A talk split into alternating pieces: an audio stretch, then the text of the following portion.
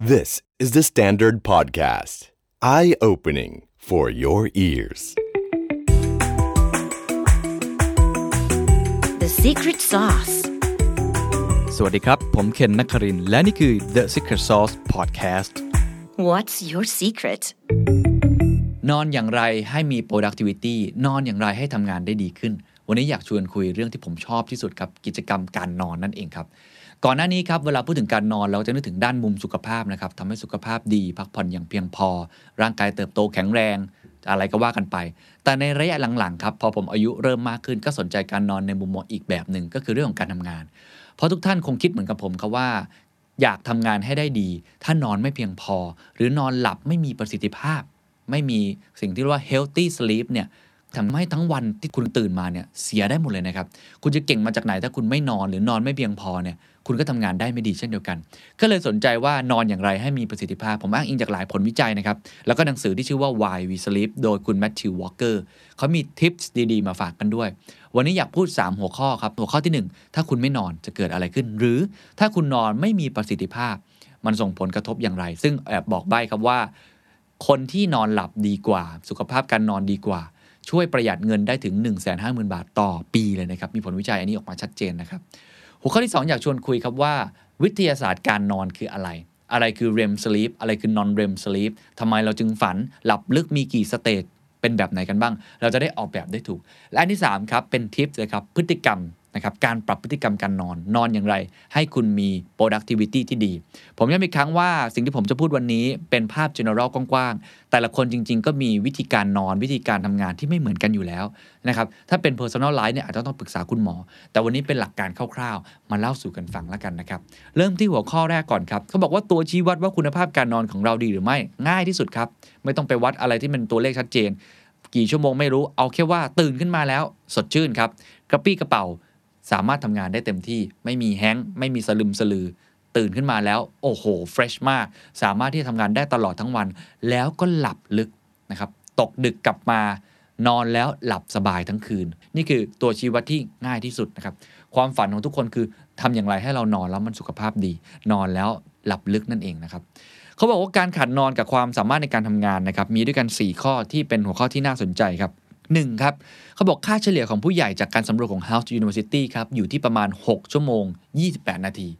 คุณผู้ฟังนอนกันกี่ชั่วโมงลองคอมเมนต์กันมาได้นะครับ ของผมนั่นก็ประมาณนี้เหมือนกัน 6-7 ชั่วโมงนะครับเขาบอกว่าจากการศึกษานะครับการนอนไม่เพียงพอสะสมจะส่งผลต่อการลด productivity ในการทำงาน การนอนน้อยกว่าปกติเพียง 30 นาทีครับสามารถส่งผลเสียในด้านต่างๆ ได้ เช่น การมีสมาธิในห้องประชุม ใช้เวลานานกว่าปกติในการทำงานให้สำเร็จ การหาไอเดียใหม่ ๆ ความคิดสร้างสรรค์ต่างๆ แรงจูงใจในการเรียนรู้และการจัดการงาน จากการศึกษาครับของ National Sleep Foundation พบว่าผู้เชี่ยวชาญใช้เวลาทำงานที่บ้านเฉลี่ย 4.5 ชั่วโมงต่อสัปดาห์ เพราะตอนอยู่ที่ทำงานทำงานไม่เสร็จฮะไม่มี productivity และสาเหตุเกิดมาจากการนอนน้อยฮะ 2. ครับจากการศึกษาครับพบว่าการนอนน้อยส่งผลต่อสุขภาพ โดยจะไปลดระบบภูมิคุ้นกันทำให้ป่วยง่าย ส่งผลต่อการลางงาน และมีงานศึกษาหนึ่งครับพบว่าคนที่นอนน้อยกว่า 7 ชั่วโมงครับมีโอกาสในการเป็นไข้หวัดสูงกว่าถึง 3 เท่า ซึ่งการนอนไม่พอเป็นเวลานานยังส่งผลต่อโรค อ้วน หัวใจ แล้วก็เบาหวานนะครับโอ้โหต้องนอนให้เพียงพอนะฮะอันที่3ครับสภาพเหนื่อยล้า สภาวะเหนื่อยล้าจากการนอนไม่พอแบบเรื้อรังครับ ยังส่งผลต่อสภาพอารมณ์ การเข้าสังคม และสุขภาพจิตอีกด้วย ซึ่งต้องบอกว่าถ้าคุณสุขภาพจิตไม่ดี ก็มีผลต่อประสิทธิภาพในการทำงาน เพราะคุณต้องทำงานร่วมกับคนอื่นในองค์กร ความสามารถในการที่จะคุณจะมีปฏิสัมพันธ์ relationship ก็ไม่ค่อยดีนะครับ นอกจากนี้ครับการนอนน้อยยังมีภาวะเครียดตื่นกลัวหงุดหงิดง่าย แล้วก็อาจจะ depress หรือหมดหวังได้อีกด้วย ข้อทีสี่4 ครับการนอนไม่พอหรือคุณภาพการนอนที่แย่ส่งผลต่อผลงาน เพราะจะไปขัดขวางกระบวนการการรับรู้ตัดสินใจและการตอบสนอง เขาบอกว่าการไม่ได้นอนนาน 17 ชั่วโมงต่อวันครับ เทียบได้กับการดื่มไวน์2แก้ว และการไม่ได้นอน 24 ชั่วโมงครับอดหลับอดนอนเนี่ยนะครับ อาจเทียบได้กับการเมาจากการดื่มไวน์4 แก้ว ซึ่งจะไปลดความสามารถในการรับรู้ตัดสินใจ แล้วก็มีผลกระทบอย่างยิ่งครับ กับคนที่ประกอบอาชีพสำคัญสคัญที่ต้องใช้สมาธิ เช่น คุณหมอนะครับ โดยเฉพาะคุณหมอผ่าตัด นักบิน และคนขับรถครับ เหตุการณ์แบบนี้เคยเกิดขึ้นมาแล้วนะครับ เหตุการณ์ไหยนะจากการระเบิดของโรงไฟฟ้าเชอร์โนบิล น้ำมันรั่วไหลของบริษัทเอ็กซอนเกิดจาก คนที่ขาดนอนนะครับ เพราะฉะนั้นขาดนอนนี่โอ้โหน่าเป็นห่วงมากๆ ถ้ายังไม่เชื่อผมพาไปดูผลสำรวจ ผลวิจัยชิ้นนี้ถือว่าเป็นชิ้นที่ใหญ่แล้วก็น่าสนใจนะครับ ราคาของการนอนที่ไม่มีประสิทธิภาพ productivity loss and associated causes นะครับ ต้องบอกว่าเป็น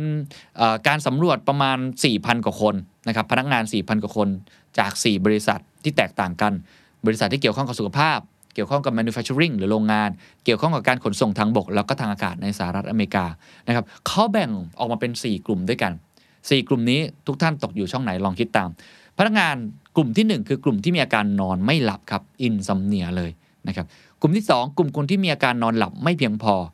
กลุ่มที่ 3 กลุ่มที่มีความเสี่ยงที่จะมีความผิดปกติในการนอน และกลุ่มทีสี่4ครับคือกลุ่มคนที่มีการนอนหลับที่ดีหรือ good sleep ของผมเนี่ยก็ตกอยู่ในกลุ่มทีสี่4นะครับคือไม่ได้เข้าขายอะไรเลย อาจจะมีบ้างบางวันก็ว่ากันไป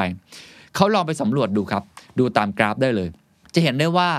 ผลิตภาพหรือผลิตผลในการทำงาน คนที่มีอาการนอนหลับไม่พอ นะครับหรือการนอนไม่หลับเลยจะมีความสามารถในการทำงานต่ำกว่าอย่างมีนัยสำคัญ เมื่อเปรียบเทียบกับคนที่แค่มีความเสี่ยง หรือมีคุณภาพการนอนที่ดี ในผลสำรวจครับสำรวจสีด้านครับการบริหารเวลา สภาพจิตใจกับการปฏิสัมพันธ์กับคนอื่น การทำงานได้ในผลตามที่ต้องการ การทำงานที่ต้องใช้สมรรถภาพทางกายภาพนะครับมันเห็นชัดเจนเลยว่าโอ้โหแต่ละแต่ละกลุ่มเนี่ยนะครับมันลดลงหมดเลยนะครับเรื่อง productivity loss นะครับ ถ้าเกิดเป็นกลุ่มที่นอนไม่หลับเนี่ยลดไป 6.1%นะครับกลุ่มต่อมาลดไป 5.5%กลุ่มเสี่ยง 4.6%ส่วนกลุ่มที่นอนดีแค่ 2.5%ถ้าไปดู performance ในเรื่องของผลงานครับเราดูตามกราฟเราเห็นชัดเจนเลยนะครับว่า 4 กลุ่มนี้ นะครับไม่ว่าจะเป็น time management นะครับเรื่องการบริหารจัดการเวลา เรื่องของ mental interpersonal demands เรื่องของ output demand physical job demand ทั้งหมดนี้นะครับลดหลั่นกันไปตามสเต็ปเลยครับ ยิ่งคุณนอนหลับเพียงพอเท่าไหร่ ประสิทธิภาพก็มากกว่าเท่านั้น ไปดูอีกกราฟหนึ่งครับ ความปลอดภัยในการทำงาน safety outcome เหมือนกันเป๊ะทุกอย่างเช่นเดียวกันครับ เป็นไปในทางเดียวกัน เพราะนั่นเป็นหัวใจสำคัญนะครับ ว่าถ้าคุณนอนไม่พอ หรือนอนไม่หลับเนี่ยคุณอาจจะเผลอหลับระหว่างการทำงานบาดเจ็บจากการง่วงนอน หลับในระหว่างการขับรถ หรือเกือบได้รับอุบัติเหตุจากการขับขี่นั่นเองนะครับฉะนั้นดูตัวเลขทั้งหมดเนี่ยมันเห็นชัดเจนหมดเลย ผมพาไปดูอีกตัวเลขหนึ่งอันนี้น่าสนใจครับเขาบอกว่า economic cost of poor sleep ต้นทุนทางเศรษฐกิจจากการที่คุณมีคุณภาพการนอนไม่ดี เฮ้ย การที่คุณนอนไม่ดีทำให้คุณมีต้นทุนเศรษฐกิจที่เยอะกว่านั่นเอง งานวิจัยระบุครับว่าทำให้มีต้นทุนสูงที่สุดเลยนะครับ อยู่ที่ประมาณ 3,156 ดอลลาร์สหรัฐต่อคนต่อปี หรือประมาณ 1 0 0 0 0แบาท ก็คือต้นทุนมันเยอะกว่า เพราะว่าคุณต้องไปรักษาสุขภาพ ต้นทุนในการทำงานที่ไม่ค่อยดีเขาวัดหมดเลยนะครับ เพราะฉะนั้นจะได้เห็นเลยว่าจากผลสำรวจทั้งหมดนะครับ สามารถประเมินได้ว่าการสูญเสีย productivity จากอาการนอนไม่หลับ นอนหลับไม่เพียงพอ หรือมีสิ่งรบกวนเวลานอน จะสูงถึง 54 ล้านดอลลาร์ต่อปี นี่คือรวมๆทั้งหมดนะครับ โอ้โห มีค่าใช้จ่ายที่สูงมากครับ มีอีกผลวิจัยหนึ่งครับ ที่จะตอบในตอนต้นที่ผมกล่าวไปแล้วนะครับ ว่าปัญหาการนอนหลับเนี่ยส่งผลนะครับต่อค่าใช้จ่ายด้านสุขภาพที่สูงขึ้นอันนี้จากข้อมูลของ utilizing the Kansas State Employee Wellness Program นะครับในปี 2008 ถึง 2009 เกือบ 20,000 ตัวอย่างครับเขาให้ผู้สำรวจเนี่ยประเมินตัวเอง รวมทั้งประเมินการทำงานของพนักงานคนอื่นที่อยู่ในที่ทำงานนะครับ จากการสำรวจก็ตรงกันครับว่า การนอนที่ไม่มีประสิทธิภาพ นอกเหนือจากผลิตภาพในการทำงานลดลงแล้ว ยังส่งผลโดยตรงต่อค่าใช้จ่ายด้านสุขภาพ พนักงานที่ระบุครับว่าตนเองนั้นมีปัญหาการนอนเป็นประจำ มีค่าเฉลี่ยรายจ่ายด้านสุขภาพ สูงกว่ากลุ่มที่ตอบว่าไม่เคยถึง 5,206 ดอลลาร์ หรือประมาณ 150,000 บาท พูดง่ายว่าถ้าคุณนอนหลับเพียงพอครับ คุณจะประหยัด ค่าใช้จ่ายด้านสุขภาพที่คุณไม่ควรจะเสียเลยจากการไปซื้อยา จากการไปพบแพทย์ถึง 1 5 0 0 0 0 บาทเลย โอ้ถ้าเห็นอย่างนี้แล้ว ผมว่าหลายคนก็คงจะกลับมาทบทวนเรื่องการนอนของตัวเองนะครับเพราะฉะนั้นนี่คือ part แรกที่อยากจะเล่าให้ฟังว่าทำไมเราจึงต้องให้ความสำคัญกับการนอนด้วย มาถึง part ที่2ครับเราพูดถึงวิทยาศาสตร์ของการนอนนะครับว่าวงจรปกติของการนอนนั้นเป็นอย่างไร จริงๆมันมีวงจรของการนอนอยู่นะครับ มันมี 2 วงจร วงจรแรกคือช่วงหลับธรรมดาครับเขาเรียกว่า non rapid eye movement sleep หรือว่าบางคนเรียกว่า non REM sleep REM เนี่ยนะครับ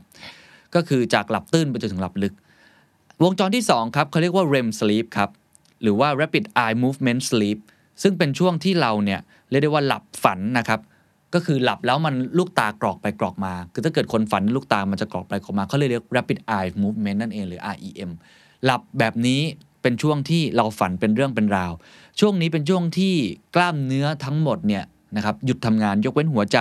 กระบังลม กล้ามเนื้อตา แล้วก็กล้ามเนื้อเรียบนั่นเองนะครับ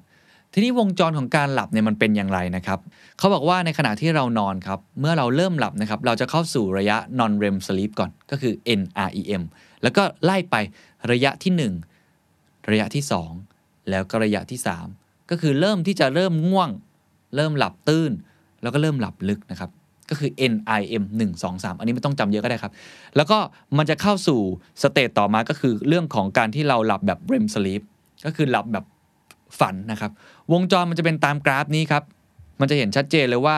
เราจะตื่นก่อนใช่ไหมครับ awake ก่อน แล้วค่อยๆหลับลึกลงมาเรื่อยๆถึง stage ที่ 3 พอสเตจที่ 3 เสร็จปุ๊บร่างกายก็จะกลับไปสู่วงจรก็คือจาก 3 ไป 2 ไป 1 แล้วก็กลับไปเรื่องของ REM sleep แล้วก็ลงมาข้างล่างครับขึ้นลงขึ้นลงอย่างนี้ ไปเรื่อยๆ จนครบชั่วโมงของการนอนนั่นเองนะครับ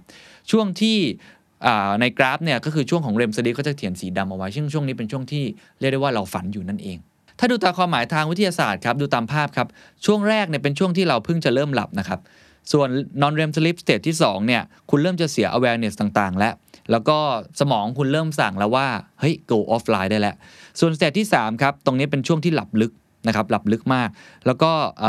ฮอร์โมนต่างๆ จะเริ่มปล่อยในช่วงนี้นะครับส่วน REM sleep ก็กลับมาครับ brain ก็เริ่มกลับมาสมองกลับมาเริ่ม active นะครับแล้วก็ทำให้เราฝันนั่นเอง นี่คือกระบวนการคร่าวๆของการหลับนะฮะ ถ้าเราดูตามอีกกราฟหนึ่งครับ จะเห็นได้ว่ามันมี sleep rating หรือ rating ของการนอนอยู่ ถ้าเราหลับแค่ 4 ชั่วโมงครับ rating มันได้แค่ 1 ดาว ถ้า 5 ชั่วโมงเริ่ม 2 ดาว 6 ชั่วโมงเริ่ม 3 ดาว เพราะระยะเวลาในการนอนแบบ non REM sleep มันเพิ่มมากขึ้นเรื่อยๆ นั่นเองนะครับ เพราะฉะนั้นนี่ก็เป็นเรื่องของเชิงวิทยาศาสตร์ เอามาเล่าสู่กันฟังว่าในการนอนเนี่ยเรามีวงจรหลากหลายรูปแบบนะครับ มาสู่พาร์ทที่3ครับ แล้วอะไรครับที่จะเป็นตัวช่วยหรือ การปรับพฤติกรรมให้เรานอนหลับได้ดีขึ้นนะครับ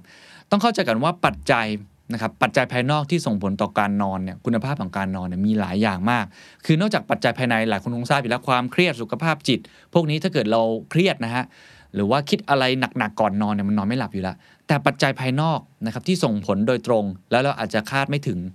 หนึ่งฮะแสงสว่างครับเป็นปัจจัยสำคัญมาก เพราะจะทำให้ง่วงยากนะครับ แล้วก็ทำให้ร่างกายเนี่ยสับสนกลางวันกับกลางคืน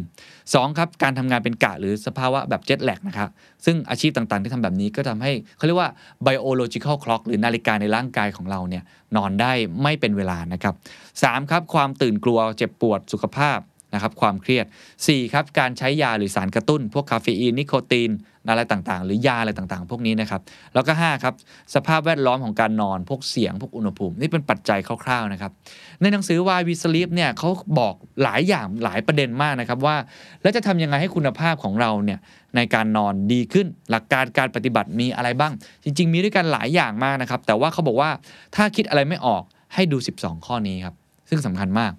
ข้อที่1ครับ ให้คุณนอนให้เป็นเวลาครับข้อนี้ผมว่าจริงและยิ่งกว่าจริงนะฮะผมก็เคยประสบกับเรื่องนี้มา คือทำยังไงก็ได้ครับ ให้คุณนอนให้เป็นเวลา เวลาที่คุณเข้านอนกับเวลาที่คุณตื่นนอนนะครับควรจะเป็นเวลาที่ตรงกันในทุกๆวัน ในหนังสือ Why We Sleep บอกอย่างนี้เลยครับว่า แม้ว่าเราจะมี 12 ข้อในการแนะนำนะครับ แต่ถ้าคุณคิดอะไรไม่ออกครับ ข้อที่ง่ายที่สุด และควรจะทำมากที่สุด เอาข้อแรกนี้ก่อนเลย คือคุณต้องเข้านอนแล้วก็ตื่นนอน ให้ตรงเวลาทุกวันไม่นับวันหยุดนะฮะวันหยุดไม่ใช่ว่าตื่นสายกว่าปกติ หรือว่าวันศุกร์อาจจะนอนดึกกว่าปกติ มันจะทำให้นะครับเรื่องของวงจรการนอนของคุณผิดเพี้ยนไปนาฬิกาการนอนร่างกายเนี่ยฉลาดนะฮะในการจดจำการนอนและการตื่นของคุณ เขาบอกข้อนี้ถือว่าอาจจะสำคัญที่สุด นะครับแล้วก็จริงๆเนี่ยมันจะทำให้เราสามารถเพิ่มศักยภาพการนอนได้ด้วย ผมว่าข้อนี้จริงนะฮะแล้วก็จะทำให้พูดง่าย ๆ ว่าบางทีไม่ต้องใช้ตัวช่วยอย่างอื่นก็ได้ นอนให้เป็นเวลาแล้วก็ตื่นให้เป็นเวลา แล้วก็จำนวนชั่วโมงก็ถืออยู่ในจำนวนที่กำลังพอดีพอดีก็แล้วแต่คนเนี่ยหกถึงแชั่วโมงประมาณนี้นะครับผลวิจัยบอกว่าสุขภาพน่าจะดี ข้อที่2ครับการออกกำลังกายครับ จริง ๆ ถือว่าเป็นหัวใจเหมือนกันนะครับ การออกกำลังกายเป็นประจำเนี่ยมันช่วยลดความตึงเครียดในการทำงาน ลดอาการนอนไม่หลับ เขาบอกว่าคนที่ออกกำลังกายสามารถลดเวลาในการทำให้หลับได้ถึง 55%ลดการตื่นตอนกลางคืน 30%แล้วก็ลดความวิตกกังวล 15%และเพิ่มคุณภาพการนอนถึง 18%ผมก็ใช้วิธีนี้ครับ ยิ่งคุณออกกำลังกายหนักเท่าไหร่เนี่ยคุณจะอ่อนเพลียในตอนกลางคืน แล้วคุณก็จะหลับลึกแล้วก็หลับสบายด้วย แต่หัวใจสำคัญคืออย่างนี้ครับว่าอย่าออกกำลังกายนะครับ ในช่วงเวลาก่อนที่คุณจะนอนประมาณ 2-3 ชั่วโมง เหตุผลเพราะว่ามันจะทำให้มีการหลั่งฮอร์โมนอะดรีนาลีนหรือเอพิเนฟรีนครับ แล้วร่างกายคุณจะมีอุณหภูมิสูงขึ้น ซึ่งจะไปกระตุ้นทำให้สมองนั้นนอนไม่หลับ เพราะฉะนั้นครับอยากออกกำลังกายดีครับแล้วควรออกกำลังกายอย่างสม่ำเสมอ แต่ว่าคุณจะเว้นระยะนะครับไม่ให้ใกล้กับเวลานอนประมาณ 2-3 ชั่วโมงครับ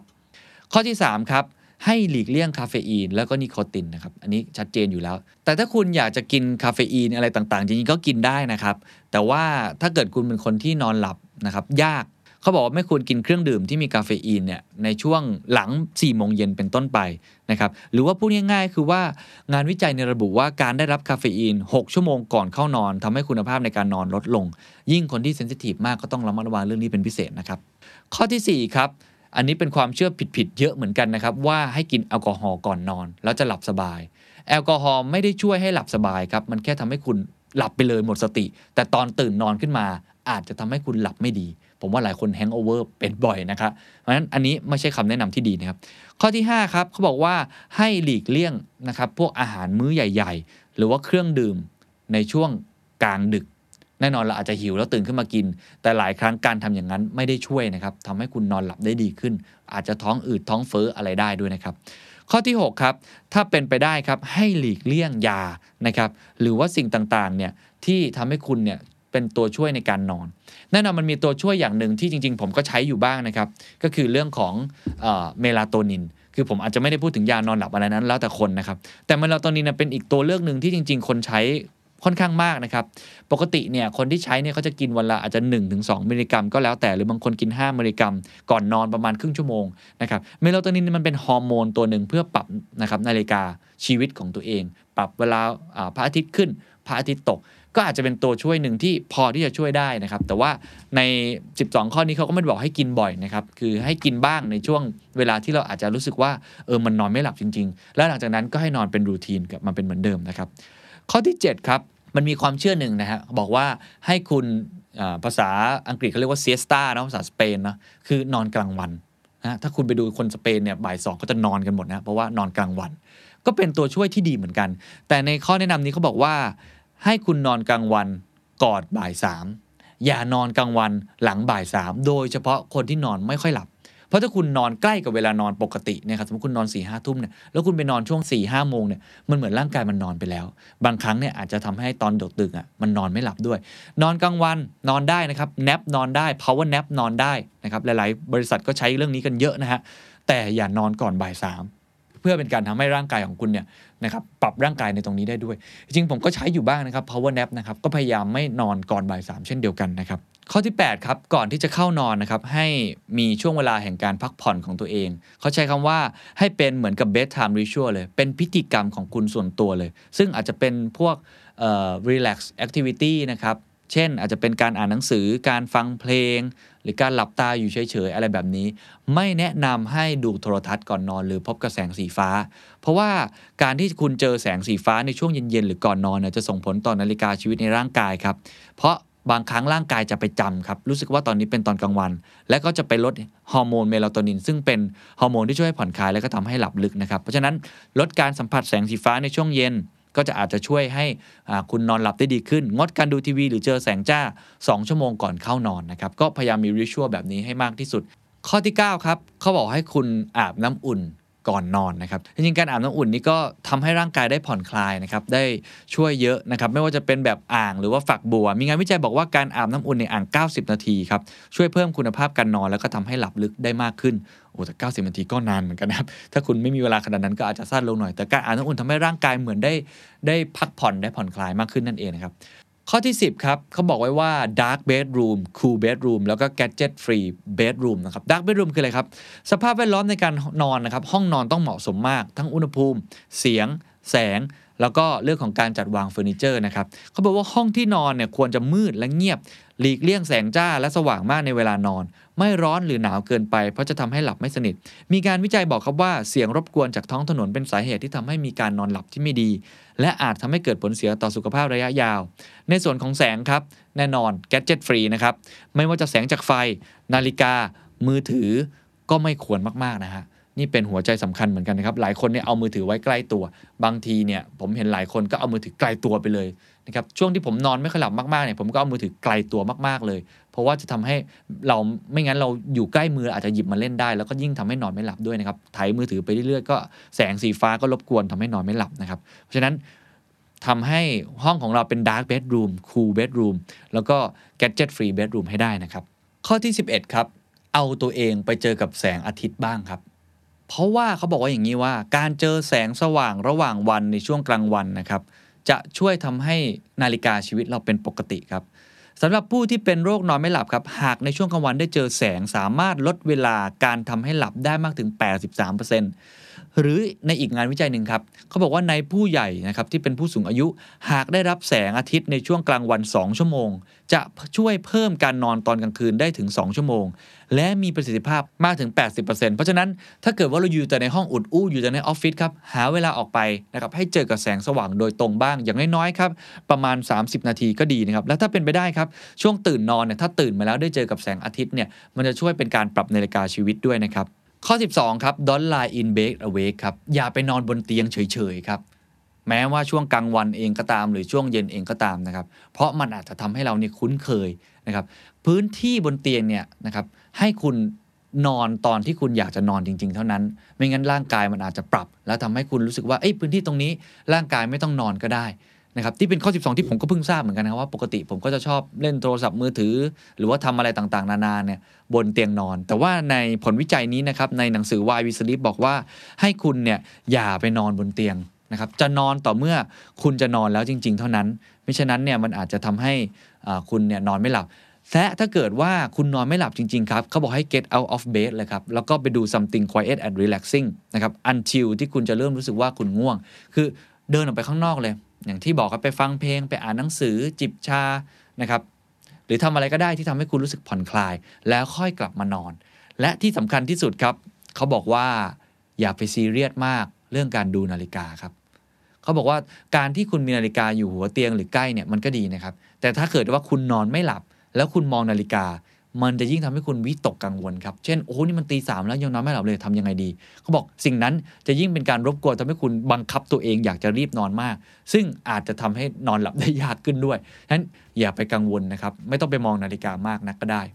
นี่คือ 12 ข้อที่เอามาฝากกันครับ ต้องบอกว่าบางข้อผมก็ยังทำได้ไม่ดีนะครับ แต่บางข้อ น่าสนใจนะครับ หลายข้อเนี่ยผมรู้สึกว่าเออ ผมจะต้องลองไปทำกับตัวเองให้มากขึ้น เช่น เฮ้ย ไอคนการที่คนบอกว่านอนกลางวันเนี่ยมันก็ดีนะ แต่จริงๆ ไม่ควรนอนหลังบ่ายสามหรือว่าการที่บอกว่านอนแล้วก็ตื่นเนี่ยให้เหมือนเดิมทุกวัน ไม่เว้นวันเสาร์อาทิตย์หรือวันหยุด ก็น่าจะช่วยได้นะครับ เอามาฝากกันประมาณนี้ครับ เรื่องของการนอนนะครับ ผมว่าเป็นเรื่องที่สำคัญมากๆ แล้วก็เป็นหัวใจที่ทำให้คุณสามารถทำงานได้ดีขึ้น productive ยิ่งขึ้น ก็หวังว่าทิปต่างๆ 12 ข้อนี้น่าจะเป็นประโยชน์นะครับ แล้วก็น่าจะทำให้การนอนของคุณนั้น เป็นการนอนที่หลับลึก มีสุขภาพดี แล้วตื่นขึ้นมาเจอกับเช้าวันที่สดใสครับ สวัสดีครับ and that's the secret sauce ถ้าคุณชื่นชอบ The Secret Sauce episode นี้นะครับ ก็ฝากแชร์ให้กับเพื่อนๆ คุณต่อด้วยนะครับ และคุณยังสามารถติดตาม The Secret Sauce ได้ใน Spotify, SoundCloud, Apple Podcast, Podbean, j o o x YouTube และ Podcast Player ที่คุณใช้อยู่นะครับ และอย่าลืมติดตาม Facebook Fanpage The Secret Sauce เข้ามาติชมเข้ามาพูดคุยกับผมได้เลยนะครับ